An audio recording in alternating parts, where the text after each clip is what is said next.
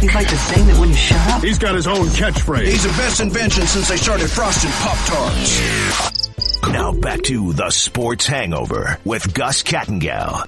Welcome back to Sports Hangover, home of Pelicans basketball, ESPN New Orleans. We continue to kind of look back during the Sean Payton era. We had Lance Moore on at 1245, my, my, um, Mike Karney at 1205, Connor Payton just now, and now Jon Stinchcomb joins us to kind of give us a little perspective here as well. Jon, good afternoon to you, sir. How are you? Doing great. Thanks for having me on. For sure, man. You know, I talked to Mike a little bit about that beginning time here as well, because it's easy to sort of kind of look at it from a broad perspective, but you're also one of those players that saw pre Sean, post Sean in your time with New Orleans. When you kind of look maybe back at it sort of this week with the news of, of him stepping down, is it something to sort of reflect on and to, to kind of see how that transition took place with the Saints? Well, absolutely. I mean, you talk about having to change the identity and culture of an organization, and that's what he walked into.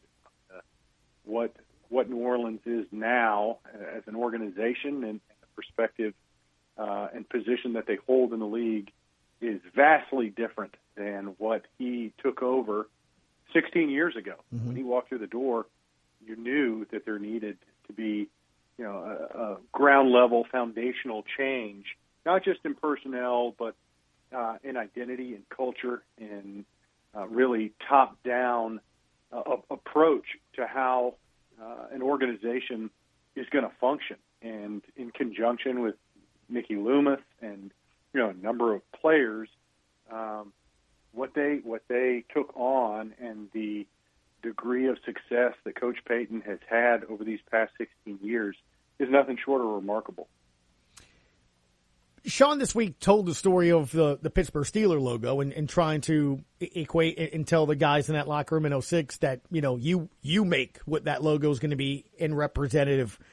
Look, obviously before him, the love affair of the city and its team win or losing, there was a love affair still, but what did that logo mean when you came into this team – you know, and got drafted there. I mean, it, it wasn't the way it is viewed upon now, right? I mean, when you got drafted by the Saints, obviously, look, you're happy to be in the NFL. But what can you remember or recall? How were the Saints viewed? Sure, I, I think uh, at the point at that point in the organization, uh, you look at the roster and it was talented, uh, but it was a team of mercenaries. And I'll say this about the fan base of the New Orleans Saints: uh, they've always been extremely loyal. Mm-hmm. And I think the expectation is what has changed. It was not whether or not you're, you know, get the going to get season tickets or, or support or, and wear your fleur de lis sweatshirts to uh, um, school on Fridays right. uh, across the state. It, it's always been loyal, but the mm-hmm. expectation of what you would get in return has has changed drastically, uh, almost a 180. So I think that's why you look at uh, the number one response after the Super Bowl when you encounter any of the fans. It wasn't congratulations; it was thank you, and that's part of the the culture had changed. The expectation uh, as a Saints fan, as a member of Who Dat Nation, um, it, it wasn't whether or not we're going to support our team, which I appreciate because you know loyalty in this day and age is hard to come by. Uh, but but the Who Dats are ex- exceptionally loyal, and to be a part of uh, something, a part of an organization, when you see the tides turn, when you see that cultural shift, and uh, the expectation from the fan base is based on fact and and reality that you know uh, we feel like this team can compete on an annual basis for a title. Um, you know that uh, it was exceptionally uh, rewarding for me to be a part of at the time. And you know, Coach Payton is is if you had to single out one individual to thank for that tectonic shift, mm-hmm. um, it would be Coach Payton because the the vision that he had when he came in, it demanded a, a total change in culture and. You know, we paid for it in sweat, blood, and tears uh, during that 2006, especially training camp. And you look at the roster turnover and uh, the ability for him to replace pieces all the way up and through uh, training camp and the, the start of that season, it was to create uh, a culture and not just a roster full of players uh, the, based on talent, but what he wanted was an, a, a new identity uh, for the New Orleans Saints locker room and organization, and uh, that took a, a pretty significant commitment on his part, and uh, really the organization as a whole. Um, and I think we're all beneficiaries of that a decade and a half later. Speaking with Super Bowl champ Jon Stinchcomb, I, I think one of the things that stood out to me as well when I spoke with Mike, because I, I was there, that training camp in Millsaps, and people, my intern doesn't Everybody's understand talking it. about this training camp. it.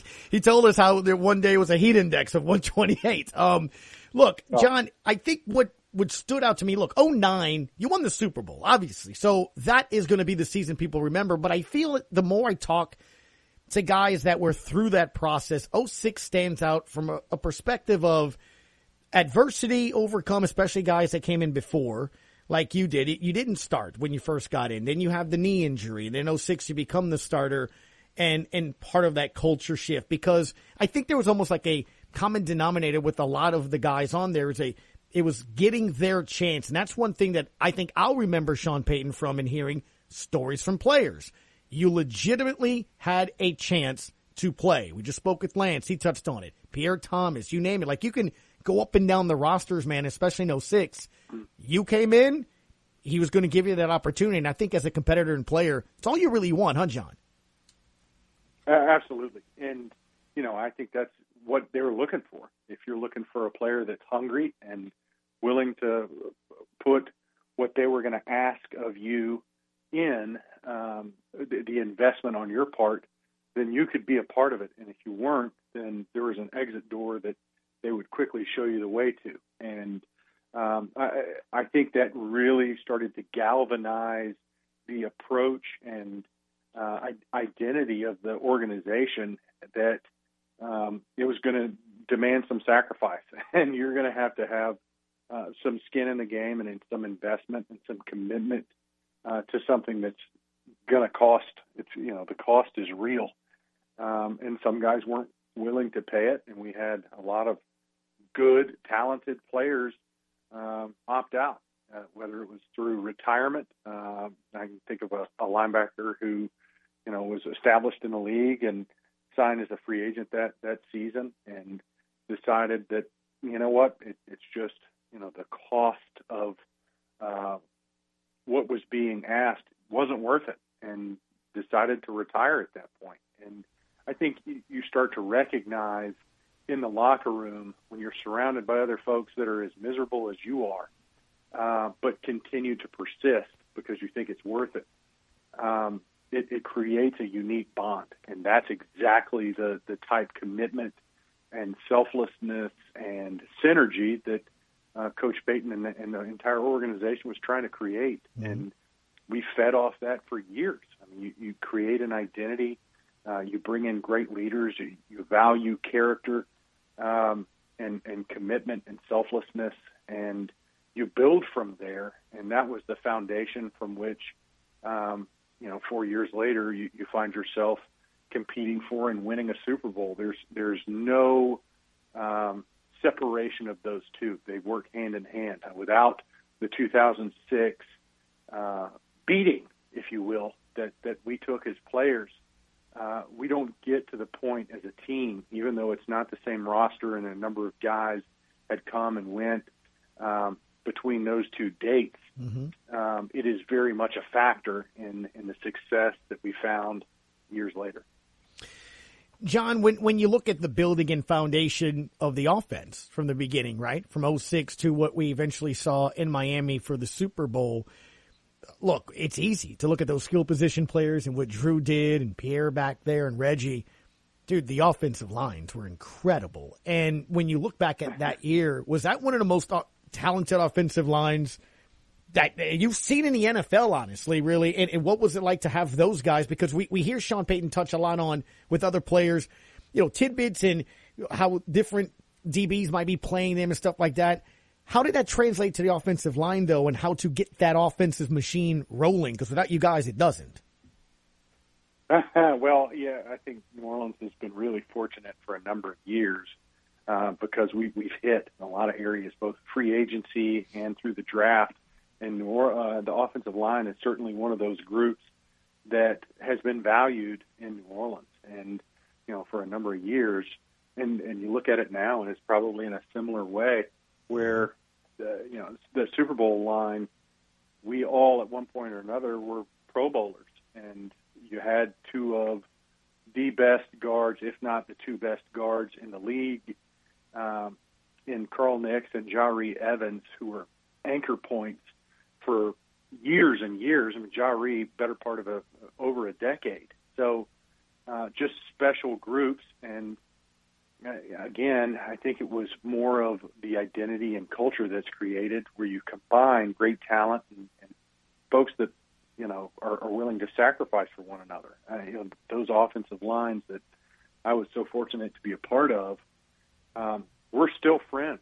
You talk about a diverse cross section of individuals, whether in in thought, in in experience, and economics, and, and upbringing across the country. I mean, we were pretty pretty different, but we found a common bond, and, and when we found that, we um, you, you care about one another, and you're willing to put yourself out there and put yourself on the line. Um, for one another, and it, it's special. You know, you'd like to see more of that across this country, not mm-hmm. just in a position group on a football field. And um, you see what's ca- what, what, what's possible and what you're capable of um, when you have those unique experiences. And uh, I think we've really been, that we being the, the Who Nation, we've been um, blessed with having some some groups and some leaders and some teams that have uh, guys that are willing to sacrifice and willing to serve one another. I mean, it, it's not that's still part of the the DNA of the Saints to this day. Uh, you, you can see it in the way um, the veterans and the leaders of that team, whether it's um, Davis or Malcolm or Cam, uh, the way they talk about one, one another, the way the mm-hmm. team plays, that value of big team over me uh, still holds true, and I think that's what uh, special groups. That's what it demands. Is obviously you have to have talent, and you know we had a lot of talent in that offensive line group, but we also had that selflessness where you put the the big team, the group, in front of individual awards and successes because those usually come when you have the team success as well two sacks in the 2009 playoffs. Is, is, that crazy to think back at that and the guys, mm-hmm. the way you all protect, especially when Joe Burrow got sacked nine times last weekend? Well, yeah. I mean, we, we were a special group and going up against the likes of, you know, Jared Allen in Minnesota and then, you know, obviously in the Super Bowl with Freeney and, and Mathis.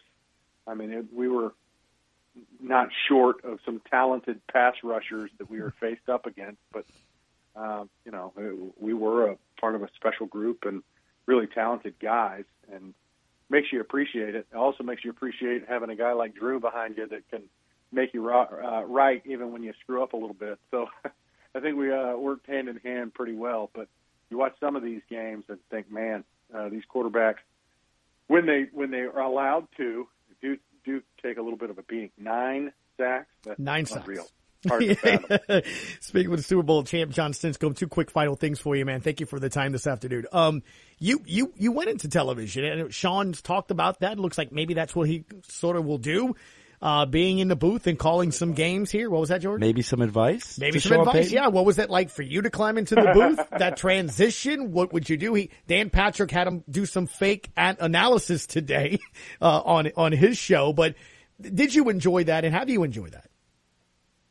Uh, well, I love it. It keeps you connected to the game, right? And, you know, for when we have the experiences that we have to to share those and, and shed some light, um, you know, on a, on a deeper level with fans that appreciate the sport that you get to be a part of. Uh, if you can offer a little analysis to take them into the the minutia that we as professionals have to uh, analyze and con- contemplate on a play-by-play basis, and if we can express that in a way that connects them to the game in a little deeper level, it's it's fun to do. And uh, Coach Payton would be great at it. Now, with that said, I I, I see him getting back in coaching. I, you know, 16 years in one position, uh, considering the demands that, especially this past season, have placed on anybody, but Mm-hmm.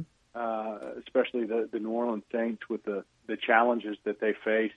You can see why you'd want to step away and recharge your battery for a little bit, but I don't see Coach Payton, you know, hanging up the cleats or hanging up the whistle. I guess is probably a better way of phrasing it for a coach uh, for too long. It seems like it's more of a, a, a recharge than a, a retirement. So, you know, he'll, he'll be good. He'll enjoy the fact that uh, it's a heck of a lot less stressful when you have a microphone in front of your face and you're talking about, you know, where the other guy screwed up rather than having to answer uh, and, and explain away every decision that you make when, when you're the one who's actually in the arena. So uh, he'll he'll be great at it. it. It's fun. I just did an interview recently about all the Super Bowl guys, or at least guys from that Super Bowl team that have made their way in, in, into broadcasting, and you know it, it would it only seems right that the the head coach would also find his way to uh, a broadcasting booth as well.